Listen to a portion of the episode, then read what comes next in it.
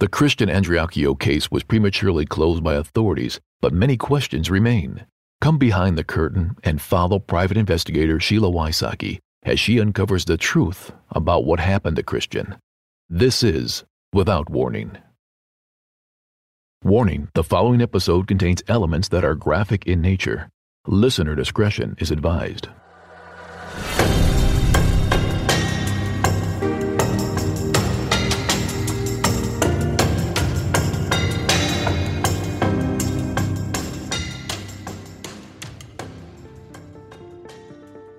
On the last few episodes, you have listened in on conversations of the people in power, the ones that can make or break an investigation, the ones that take taxpayer money to do their jobs, the ones that are to protect and serve. You have heard in their own voices their abilities to do their jobs or the reasons they don't anyone listening to these episodes could be in the Andreacchio's position. And for those who think it can't happen to them, I get calls from mothers across the country that never thought they could be in that position. Listening to the past few episodes has been hard to do. It is important for my listeners to hear firsthand how the Andreacchios have been treated. Me telling you isn't the same as you hearing it for yourself. Ask yourself would you want this cast of characters showing up if you were in the Andreacchios position? In the next two episodes, I will be talking to Rae to get updates and answer questions. The top story in this episode is the resolution to bring in the Department of Justice. It was voted on and approved on Election Day. Was it for show, or is Meridian taking the first positive step forward? Time will tell. The election has taken place, but the results are being reviewed. Rae will answer some questions about the review to the best of her knowledge. Michael Grace is the first candidate to stand up to the way things have always been done in over 30 years, maybe more. Bravo to his courage. If I don't get to your questions in the next two episodes, keep sending them. I will get to your questions, share them on my field notes, and you can view them on my YouTube channel without warning. Of course, my Patreon members can ask anytime. Let's jump into my conversation with Rae. So, what's going on with the box count in Michael Grace and Cassie Coleman's election? Well, we just found out that I think Tuesday Michael will be starting the Clarke County box audit or, or whatever that the, I don't know exactly what the correct term is. I call it a recount, but it's not really a recount. And then the other counties, I know Wayne County has agreed to it, Kemper's agreed to it. I don't know if Lauderdale has agreed yet. I know that she, Don Jill Johnson, the circuit clerk sent Michael a letter basically saying, Why do you want to do a recount? You won Lauderdale County. Well, I mean, that's really not, I mean, yes, he won Lauderdale County, but if there's votes there that should have been counted, he might have won Lauderdale County by more votes than, you know, the 100 or 150 that he won by. The recount will start on Tuesday and then just kind of progress. He really doesn't know how long it will take him in each county. Tuesday we'll have a better idea. And do you know how it works? Is there a representative from both candidates? Well, it doesn't have to be, but Cassie served Michael, I think he said on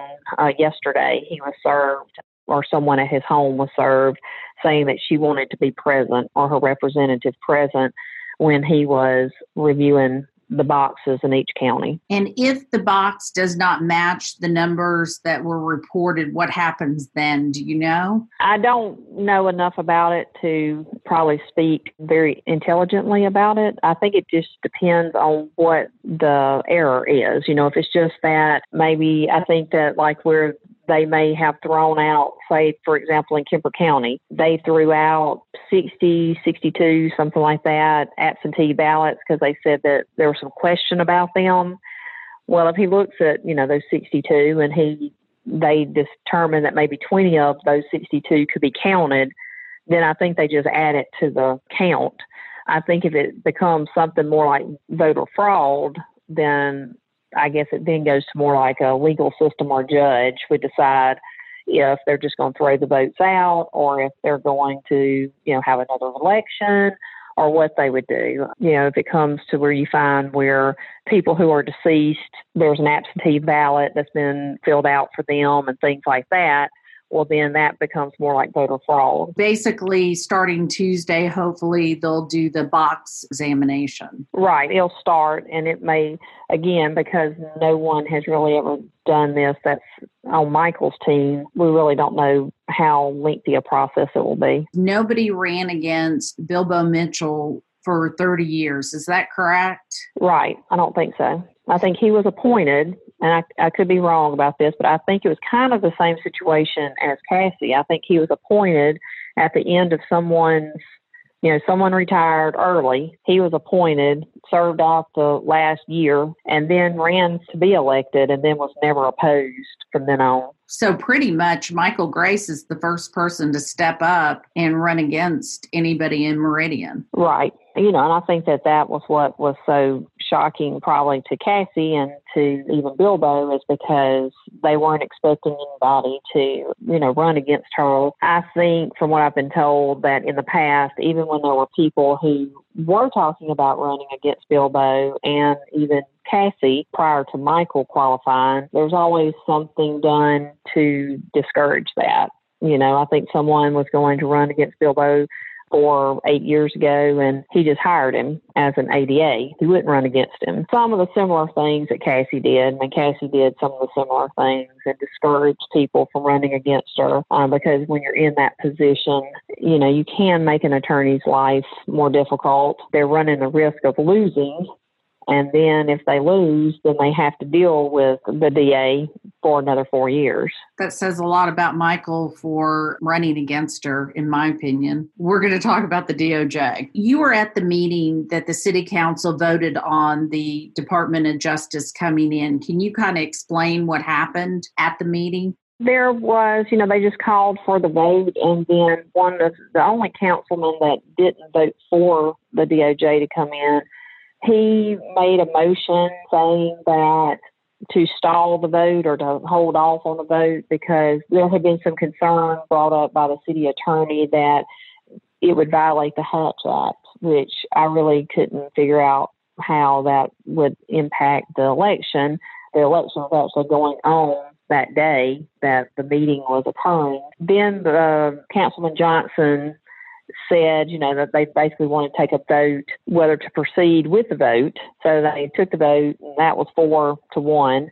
So then they turned around and had the vote, and everybody voted to call them in except for Thomas, Councilman Thomas. And when you bring them in, what was the actual vote on? What were they voting on? The resolution, I think, states that they're asking the Department of Justice to come in to investigate how the case was handled, not the case, because they know that that's really not in Department of Justice area, I guess you'd say. But they can come in and investigate if everything was handled appropriately, if there was any obstruction of justice or any, you know, anything done incorrectly or intentionally by, you know, whether that's Meridian Police Department. Now, I guess they don't really have any say so other than Meridian Police Department. They're not really calling them in to look at MBI and everybody. But I think that the concern by some people, you know, like the mayor and Richie McAllister and people was you have them come in and you can't really tell Department of Justice, you can't corral them in to just this one little area.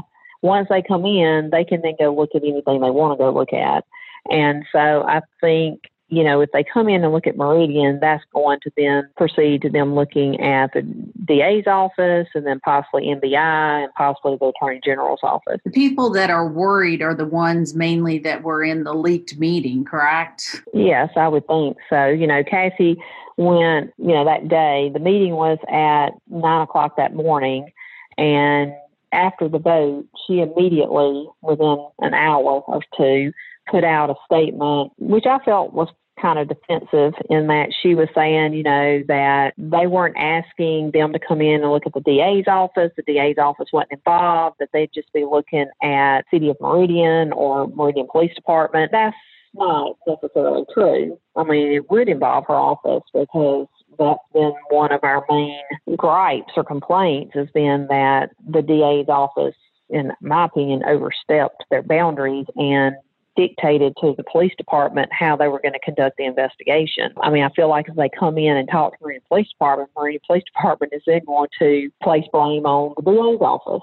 At this moment, they voted yes to have the Department of Justice come in and then, as I understand it, Richie McAllister was throwing out names of people to give. Yeah, the resolution. resolution. They're calling it a resolution. Well, at the work session, he had this typed up list of people that he gave to all the councilmen, and were saying that this was people that they recommended they they contact. But one of the people I know names that they said was not even with Department of Justice. It was he's a politician who actually did fundraising for Percy. So I'm sure if they sent it to him, he wasn't going you know, he'd throw it in the garbage. I mean, they probably already had a phone conversation with him saying, oh, okay, you're going to be getting this. Make sure it doesn't go anywhere. You know, we've already, I forwarded a copy of the resolution to Cynthia, our attorney, and then she has forwarded to her contact at the Department of Justice. And then Saturday, yesterday morning, I posted on Facebook because we still had not heard anything.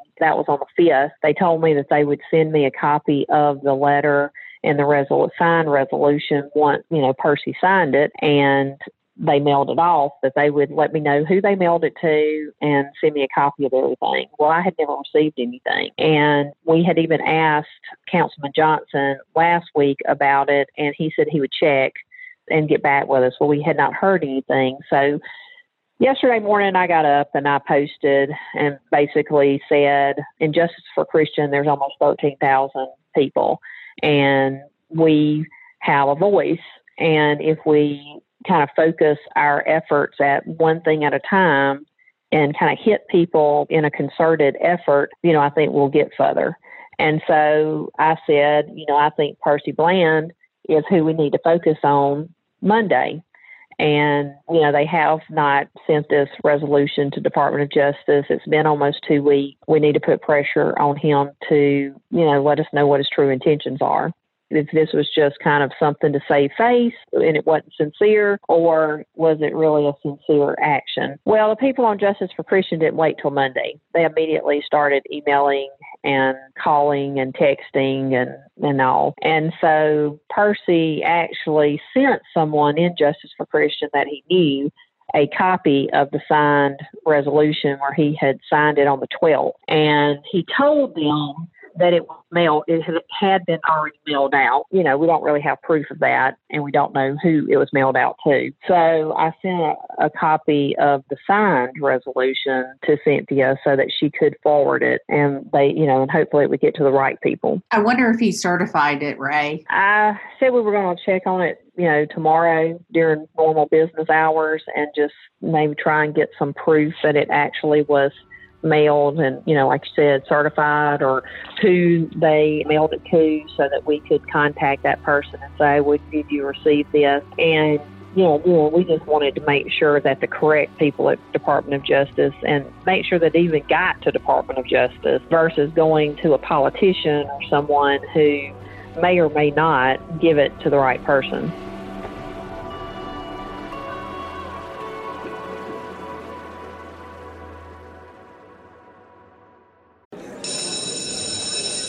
I'm Dr. Megan Sacks. And I'm Dr. Amy Shlosberg. And we're the host of the podcast Campus Killings. Our show covers some of the most sinister crimes to take place on or around school campuses, or the cases we discuss have a school connected theme. And with the new school year comes an all new second season of Campus Killings, which will debut on September 16th, 2023. But if you want to listen to Campus Killings now, you can binge all the episodes from season one, available everywhere you listen to podcasts.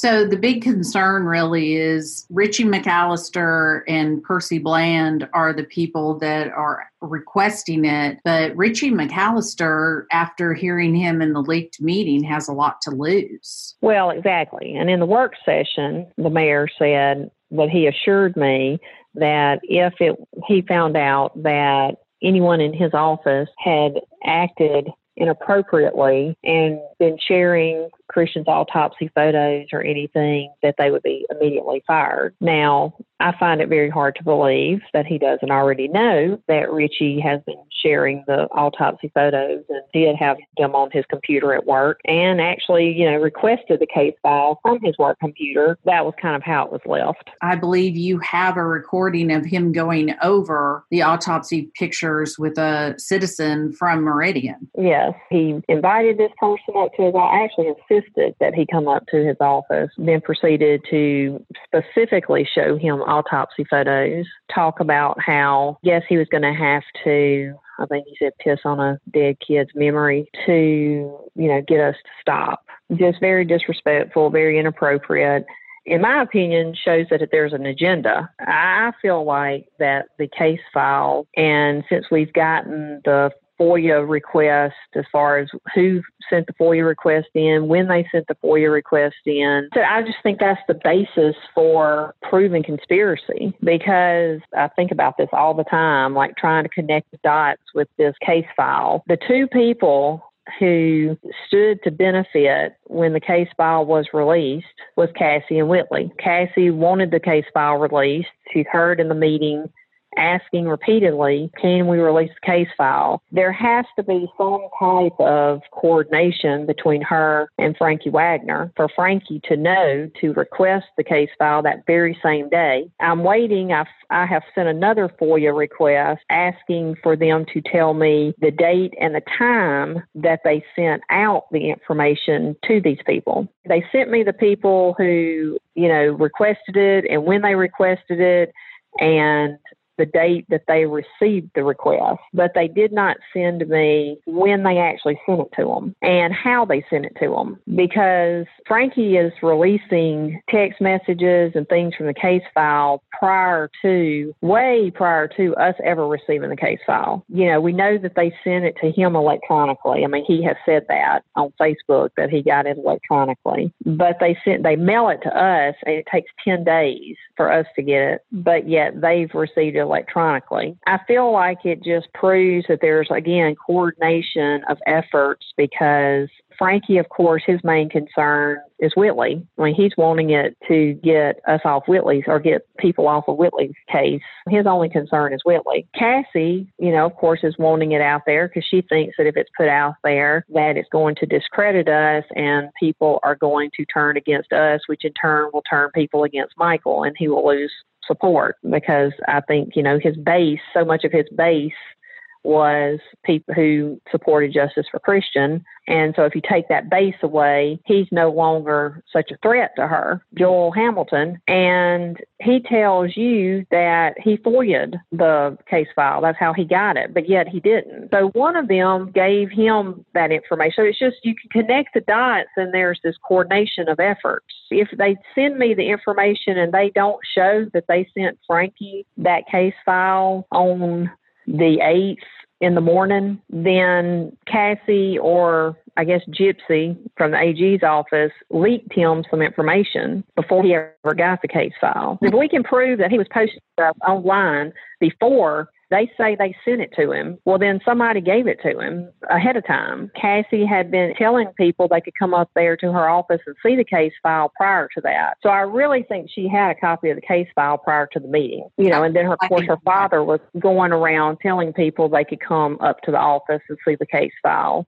And when you start looking at, you know, going over with Cynthia all the different people who requested the case file and who have been sharing the case file online, you know, nine times out of 10, it goes back to Cassie. You know, well, they're a Cassie supporter. They're a Cassie supporter. It all goes back to Cassie, typically.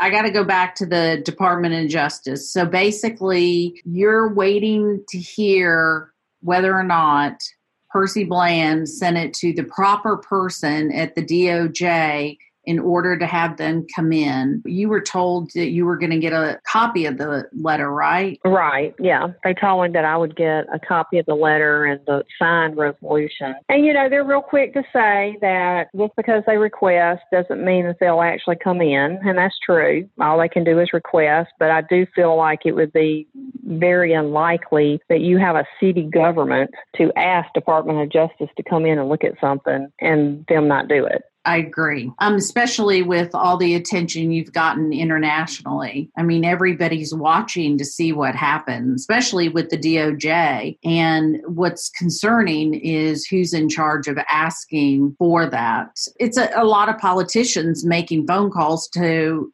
potentially other politicians. Right, right. That have connections with DOJ. You know, that's what I'm concerned about is they'll pull strings with someone who is, sits on some committee or something who will make a phone call and say, we don't want anything done. I'm going to switch over to the leaked meeting. I know you heard the leaked meeting earlier. After you heard that, Tell me what your impressions were. Well, honestly, I have never listened to the entire leaked meeting. I've listened to bits and pieces of it because it just makes me disgusted and angry and everything when I listen to it. So I, I take it in small doses, so a little bit here and a little bit there. And of course, I've heard um, and read so many of the comments and different things of other people that were outraged over the attitudes and all.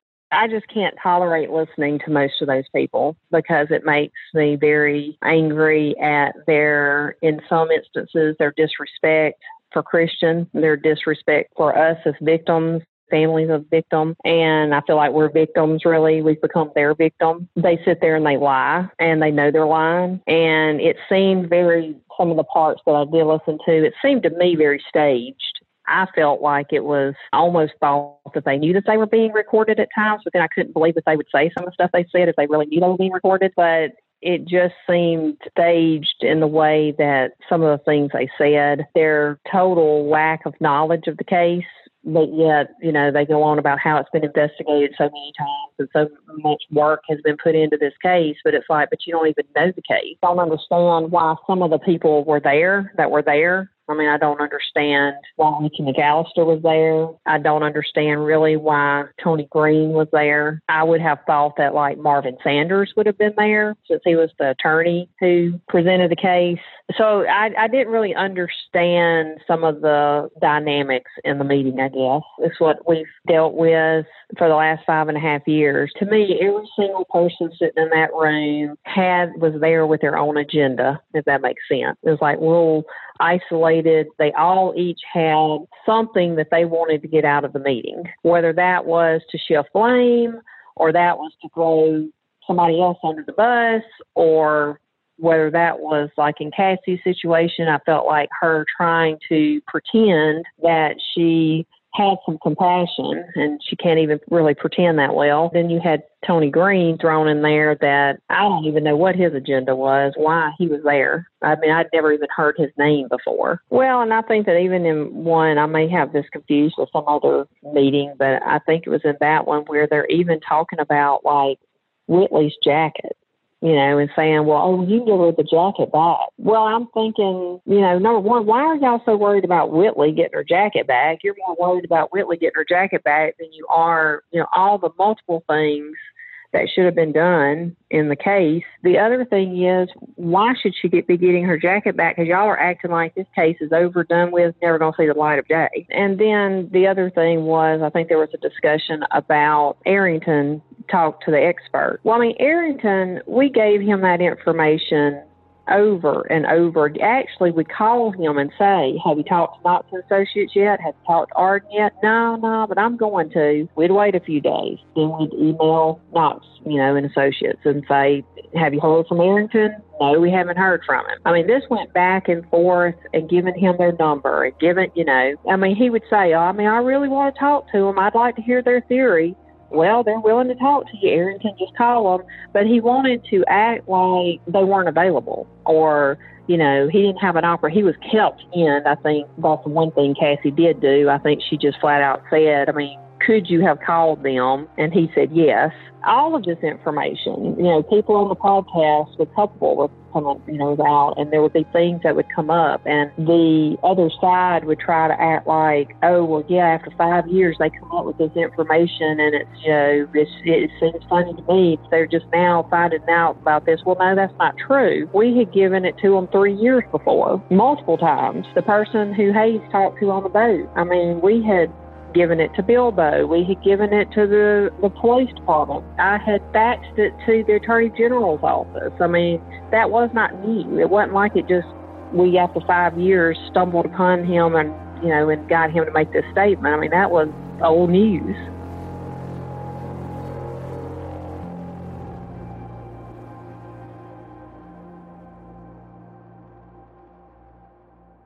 Have some listeners' questions. I know you and I've talked about when Chief Lee was in charge. Somebody asked if any private investigators ever talked to him, and I know the answer is no to that. But did any other law enforcement person like Arrington, and I laugh saying that, did Arrington talk to Chief Lee about the case? And document it? No, not that I'm aware of. I mean, if if they did, they didn't document it. The only person that I know talked to him, and I think I have this right, was Kate Royals that wrote the first story, you know, the Mississippi Today article. I think that she, and I could have this wrong, but I think that she spoke to him by phone maybe, and he told her that he didn't remember anything, that that was too long ago. And of course, at that time, it had been about that was in 2017, so it had been three years. Then, when Crime Watch came, they were going to go to Durant, where he was assistant police chief, try to interview him. And every time they called there, they were told that he wasn't, he was off, he wasn't at work. And then the last time they called, the person told them that he no longer worked there. But then, about a month or two later,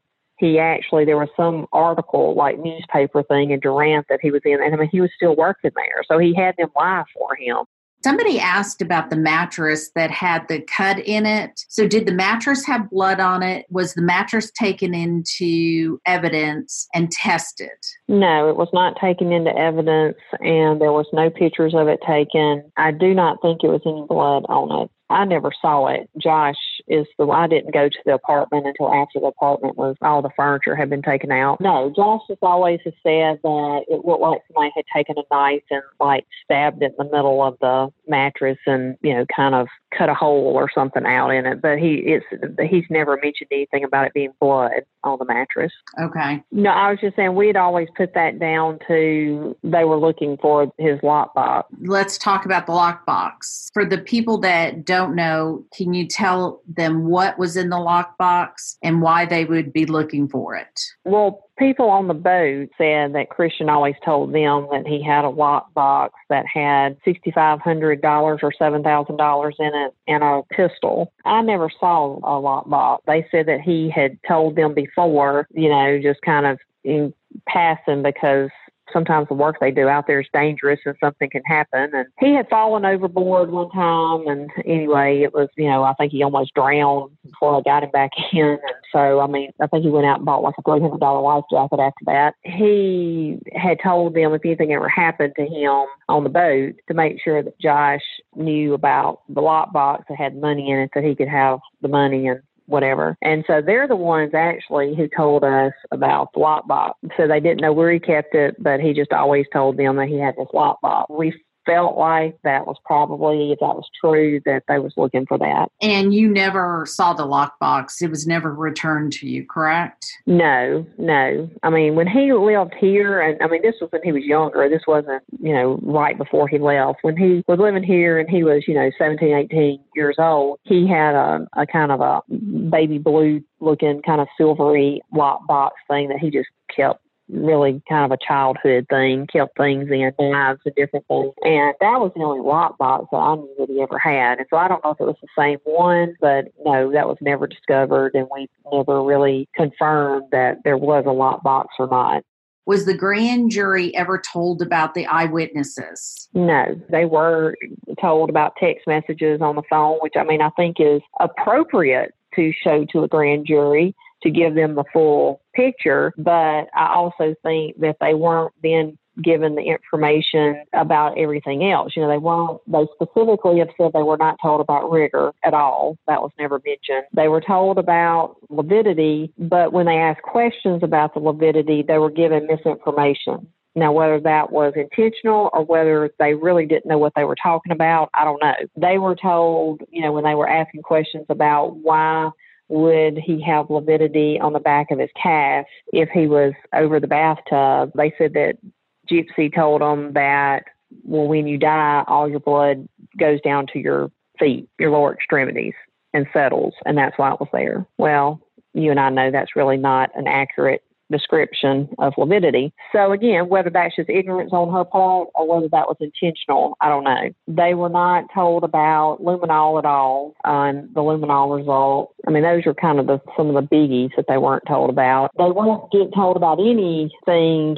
any person that was talked to that would dispute suicide. They weren't told about any interviews, let me put it that way. You know, they weren't really told about any interviews because there weren't really any interviews in the case file. You know, the only interviews that was in the case file was Whitley and Dylan. And it was their statements, right? Not even right.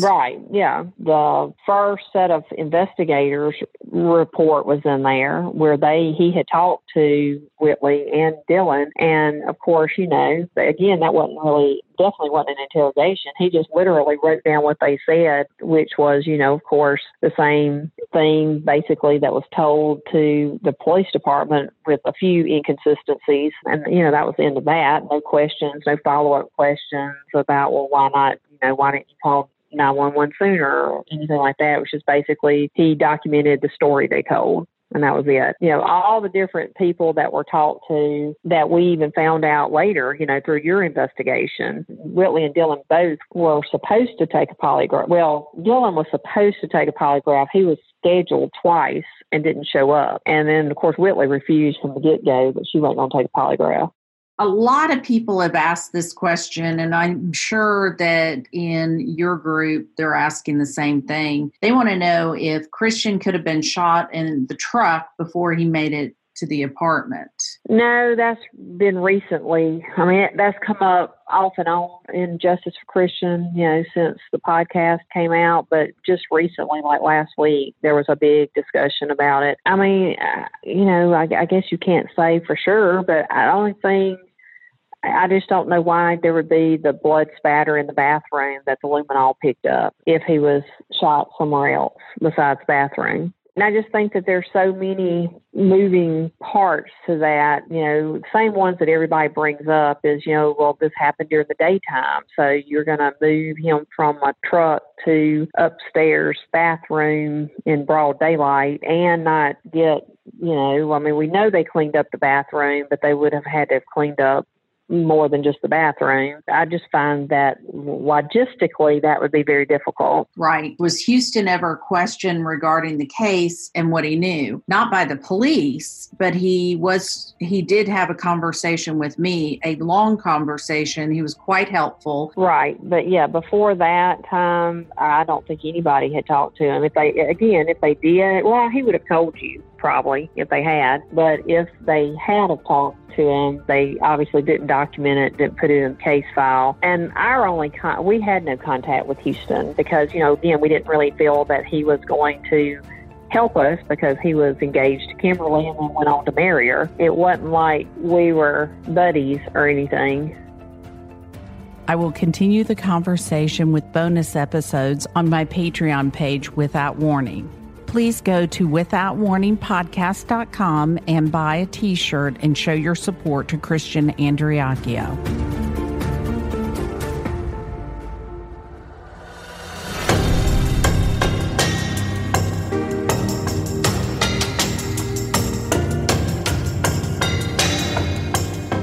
Christian's family gives their full permission for any and all details to be shared in hope that the truth will come out. If you know anything at all, call 1 888 599 0008 or email tips at SheilaWysocki.com.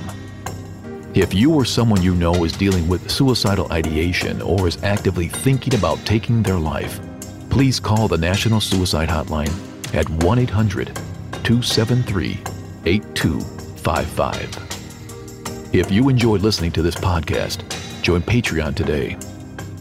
Without warning, Executive Director, Executive Producer, and Host Sheila Wysocki. Mix and mastering by Resonant Recording. And announcer Tim Evans.